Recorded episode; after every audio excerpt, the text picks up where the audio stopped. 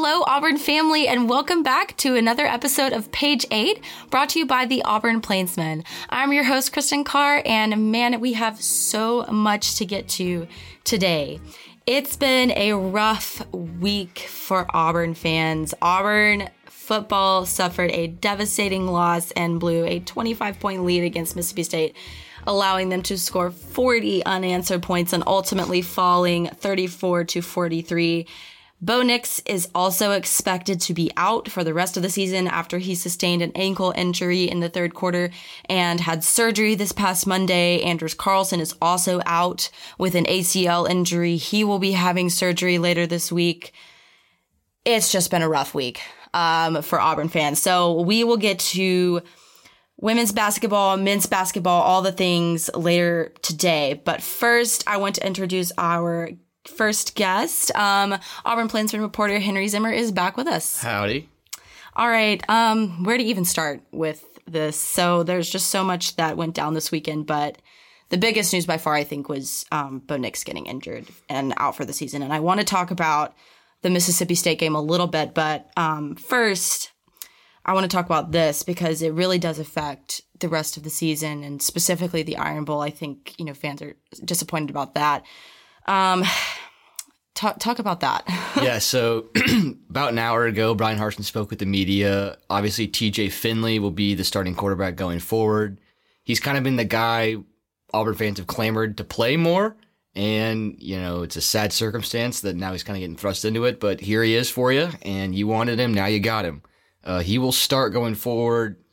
Grant Loy, the Bowling Green transfer quarterback from, I believe, a year or two ago, he will be the backup, followed by Trey Lindsey, and then the people's favorite, D. Davis, will probably serve as the fourth string. He's been a guy who's kind of now taken on the T.J. Finley role of, hey, let's put this kid in and see what he can do, but he did not receive basically any votes of confidence from Brian Harsin today, so that leads us to believe that he is nowhere near the ready we think he could be or should be, maybe, if you're a fan. So D. Davis will probably not see the field this year unless in some really extenuating circumstance. You will be seeing T.J. Finley. Brian Harsin said the game plan doesn't change moving forward now that T.J.'s in. Obviously, Bo gives you that running ability, and T.J. historically is more of a drop-back passer, but he did say that they have his running packages available, and that he said T.J. has, quote, wheels. So we'll see if they can utilize those wheels moving forward. He does not inherit a great circumstance for sure. He's got a night game in Columbia this weekend. That's tough. He's got the Iron Bowl the weekend after. That's tough. And then a bowl game against probably a decent opponent, probably maybe even a ranked opponent. That's also tough. So, you know, this is what T.J. Finley came to Auburn to do. He's the guy moving forward. Bo Nix only has a broken ankle, so he's probably only looking at 2 months, maybe recovery, maybe a little more with rehab and whatnot. Right. His injury's not as horrible as, you know, you look at Anders Carlson's ACL. Yeah. Generally, those are, you know, like a 12-month whole deal to rehab a leg, especially if a kicker, I mean, your leg's your job. So that in the long term is a bigger issue. He will be replaced by somebody. They're going to have a kicker. We believe it'll be Ben Patton, number 96, if you're looking for him on the roster, because I had to look that one up. And the Harsin didn't name anybody as the kicker, but we think it'll be Ben Patton. He has made extra point this year, and that's more than anybody else could say, really. So, right. Yeah, I mean, Harsin does not have an enviable job right now. The team is in a rough spot. They have to win this weekend against South Carolina to kind of salvage something out of the tail end of this season. Yeah, I agree with that. And, you know, they're just going to have to keep chugging. I mean, injuries happen. That's what Brian Harsin said. Guys get injured. It sucks that your two most prolific players got hurt, but next man up, this is what you come to play college football for, and, you know, now's your opportunity. Yeah, and I want to read a quote that Finley said after the win over Georgia State earlier in the season, and he said, I calm him down sometimes. He's talking about Bo Nix, this and vice versa. When I came off the sidelines, Nix calmed me down. We both give each other positive feedback and even negative feedback because if a person is always giving you positive feedback, they're not really keeping it real with you. I keep it real with him in the first half. He keeps it real with me in the second half. That's just the level of relationship that we have with each other to be able to do that. He trusts my word and I trust his. And I just think that's a really nice way to summarize their relationship. And just, I think that, you know, Bo will still be able to be an impact from the bench, and for them to have a relationship like that where they trust each other and support each other is really cool. And it just kind of shows good sportsmanship within the program. And I mean, obviously it's competitive, right? I mean, TJ wants to start just as much as anybody else. And I think, you know, it's an unfortunate circumstance for him to have to start, you know, here. Yeah, with Bo being here for sure. Yeah, but I think, you know, I think that Bo has just handled all of it so well. And you see everybody with the support from social media, and everybody is just wishing him all the best, and we do as well. And, you know, it's just it's unfortunate, but I think TJ has an opportunity here to, you know, to prove himself and do what he can, because it is a team sport. Absolutely. And something that Harsin talked about earlier in the press conference was that a lot of really who's going to have to step up now is not even TJ as much so as it is the guys who've already been playing. And, you know, he mentioned Nick Brahms, he mentioned Tank Bigsby and a few others. And I think that is really telling about, you know, when you have a leader who's down, who steps up, who leads, who can, you know, say, I've been on the field, I've had this experience, now let's go and let's make something still happen. You know, what do you think that Bo's impact will be from the bench? Yeah, so obviously he had surgery this morning, Monday morning. Brian Harsin said that Bo's a human and they're going to let him, you know, rehab as humans would. So we're unsure kind of if he'll be at practice, you know, this week, or if he'll travel with the team to South Carolina. Yeah, I wouldn't imagine maybe this week. I would assume that he is not on the sideline or at least in some capacity with the team this week. You know, the kid broke his ankle. You know, let him have a broken ankle and let him, you know, be a student at Auburn for a little bit. I would assume he'll probably make a practice return before the Iron Bowl, maybe be on the sidelines for the Iron Bowl. Mm-hmm. By all accounts, Bo and TJ have a really good relationship and they build off of one another. And I think that helps Bo be a competitor as a starter, because he knows that there's a guy who is a SEC caliber starting quarterback behind him, and that helps both of them play. You know, TJ is now the guy. The O-line is banged up. Like you mentioned, Nick Brahms is going to have to really anchor that O-line, because Austin Troxel, his knee gave out again. There's been some shakeup on the guard positions with some injuries. You know, the O-line's definitely needing to step up. The run game has not been great since Ole Miss. That's just kind of is what it is. That is on the quarterback. That's on the O-line. That's on the receivers. That's on everybody. So that definitely needs to be a bigger part of Auburn's game moving forward. When you have a guy like Tank Bigsby, hey, Tank, hey, Jarquez Hunter, we need you guys now more than ever, now that we're not sure where our kicking field goal distance is. So we need you guys to get in the end zone instead of, you know, oh, we got to the 40. Okay, we'll leave it to Anders. No, that's over now. You know, you guys need to score. And obviously scoring was the big story against Mississippi State. They went up 28-3. Okay, we scored enough points. Let's just lay back and play catch for the rest of the game. That's not going to work. As you can see, Auburn was 65-0 when scoring 20, or when having a 25-point lead. Now they're 65-1. That game just, it was kind of the epitome of how Auburn's kind of played as of late, where they score a bunch in the first half and then just kind of let the game come to them in the second half. It worked against Ole Miss. It's not going to continue to work, especially against a team like Alabama. And you hate to look past an opponent like South Carolina, but, you know, when the Iron Bowl is like the big thing of the year, especially when, you know, you're a ranked Auburn team and Alabama's fate kind of rests in your hands. Right. It's hard not to look at that game. But, yeah, Auburn's got some challenges all over the field. Harsin didn't give an update on the status of the offensive line, with Troxel being hurt and a couple other guys being banged up. We haven't heard about Kobe Hudson, who left the game with a head injury against Mississippi State. He's Auburn's best receiver. So having him will be extremely valuable if he's available. And if not, again, next man up, somebody's going to have to take that role. John Samuel Shanker is probably going to be a big recipient of some receptions moving forward. And, yeah, Auburn's got some challenges for sure all over the place. And, you know, this will be a big test for Harsin and company, you know, seeing what happens. And maybe Bo on the sidelines will help bring some continuity. Maybe not. We'll see. Right now he's got a broken ankle, so he's probably still a little loopy this morning. So Leave him be for now. Yeah, and I want to go back to Kobe Hudson, and I think a lot of fans were really upset that that wasn't, upheld, that targeting call. And I hope, it's a good sign that they didn't mention anything injury-wise for him today. I think that's a good sign, so he's hopefully okay. But they really do need him out there. He played so well up until that moment, obviously. And I think I do want to talk about the penalties in the Mississippi State game. And as I look at this, there was an excessive amount of one-sided calls on this game. And I think it played a big role in the momentum shifts and maybe even the outcome of the game. And I think, it's always hard when you bring up the refs because, you can't blame everything on them. You don't want to get fined. Yeah, they make mistakes just like everybody else, and there's going to be bad calls here and there, but I don't think we can ignore the pass interference calls and the targeting. It's hard to ignore, and again, you can't blame necessarily the loss on it, and there's only so much you can control. But to me, I was really disappointed in the officiating crew. And I know that I'm not alone that.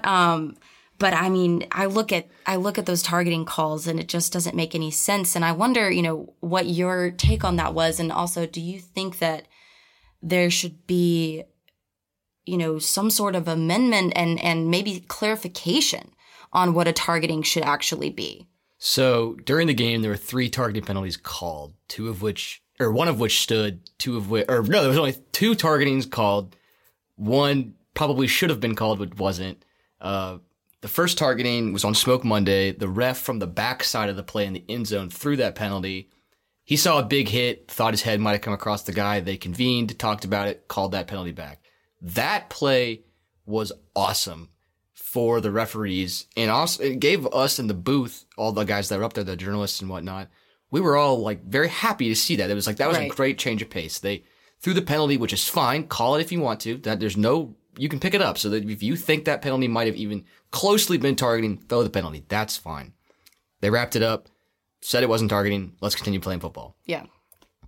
When you look at the T.D. Moultrie play, his head for a split second, based on the way their bodies aligned, did come across the face of Will Rogers.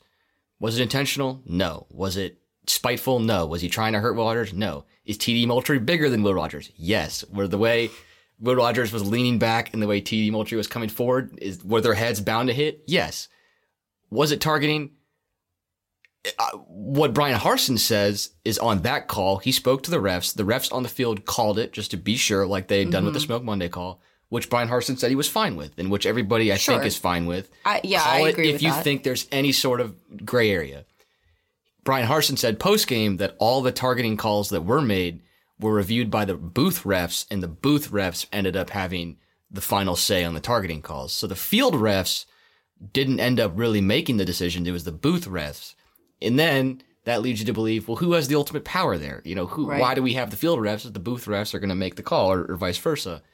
And then Brian Harsin did also say, well, if a guy coming across Kobe Hudson's face with the crown of his helmet isn't targeting, but T.D. Moultrie hitting a guy on just a regular tackle with his face mask, targeting. And to me, that was a clean sack. I don't think, I think if you called that a targeting penalty, we have to go to flag football. Yeah, exactly. There's just no... How else are you supposed to hit a quarterback? Yeah, I mean, I feel bad for everybody who's on defense right now because there is no way to play good defense if that's a targeting call from here on out. Especially if you can't hit a guy low. You don't want a low hit on the quarterback. If you can't get a roughing the passer if you pile drive him with your shoulder. Right. So then you can't go for his legs, can't go for his chest, and obviously you can't hit him up high.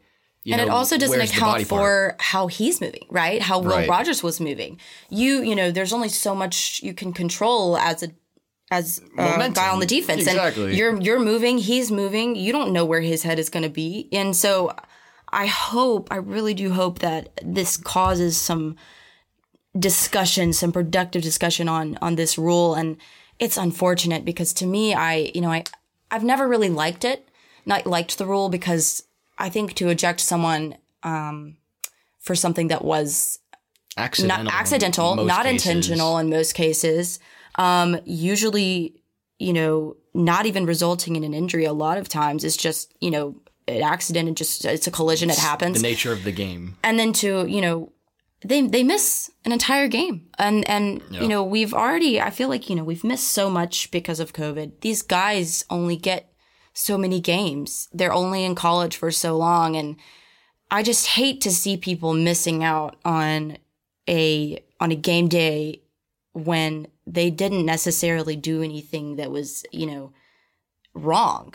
Yeah, and I understand, you know, you try to prevent injuries. You try to, you know, keep people from getting those head injuries. And that's a good thing, but there's got to be a better way. There's no intent with that Moultrie hit. And Harsin talked about it today in his press conference. And he was like, we have been hurt by officiating. Mm-hmm. Some of it's deserved. A lot of it's not.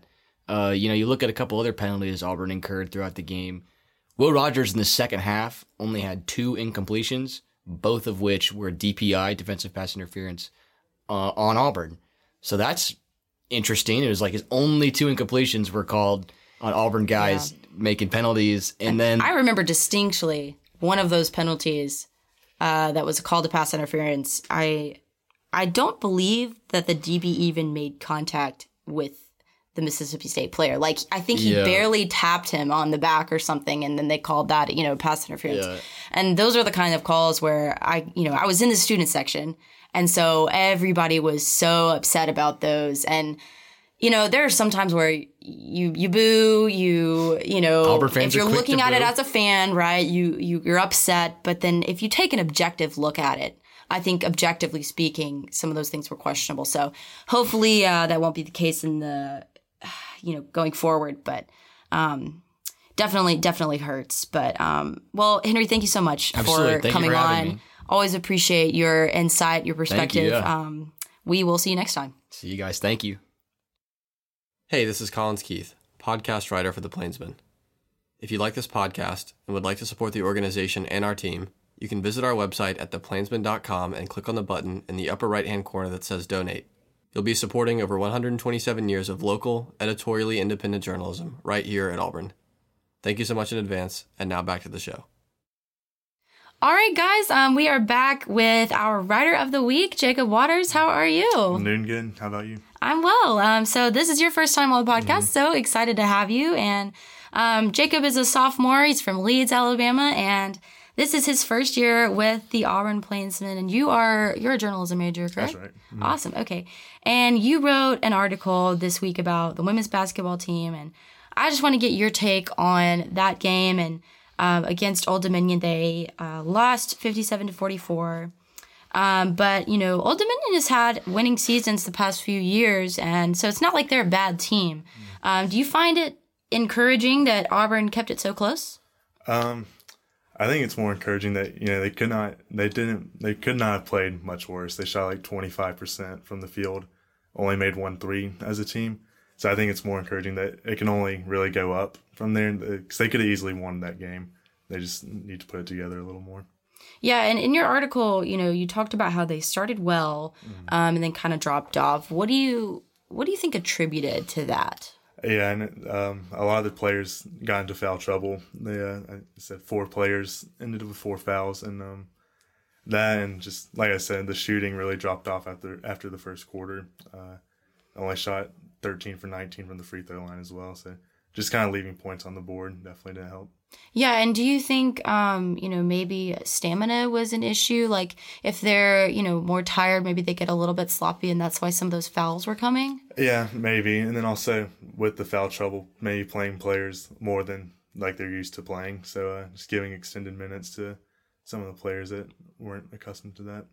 Yeah, and you know, this season is going to be a tough one, I think, for this team, but I think personally that Johnny Harris can really turn this program around, you know, coming from where she comes from, as we've talked about before on this podcast. But, you know, it's going to take some time. Mm-hmm. What do you think are some main areas that you would improve if you were her?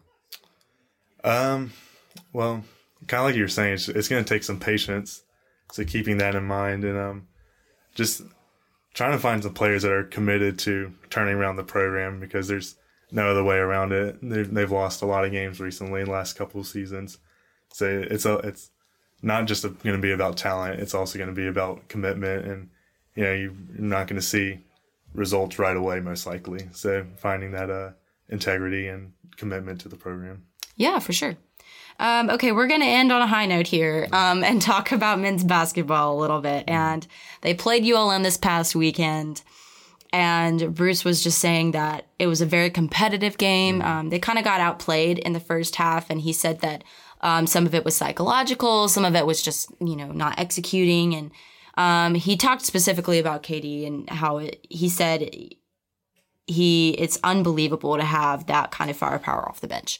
He said it picks us up. He's talented. He's unselfish. He's not afraid of the moment.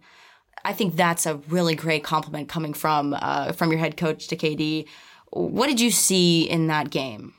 Yeah, I saw a lot of fire. You know, like you were saying about what Bruce was saying, or Coach Pearl, a lot of times early in the season, because I remember like in 2020, when, or maybe it was 19, but with Samir Downey and Nakoro, like they were 15-0 at one point. It's like, this is not a great team.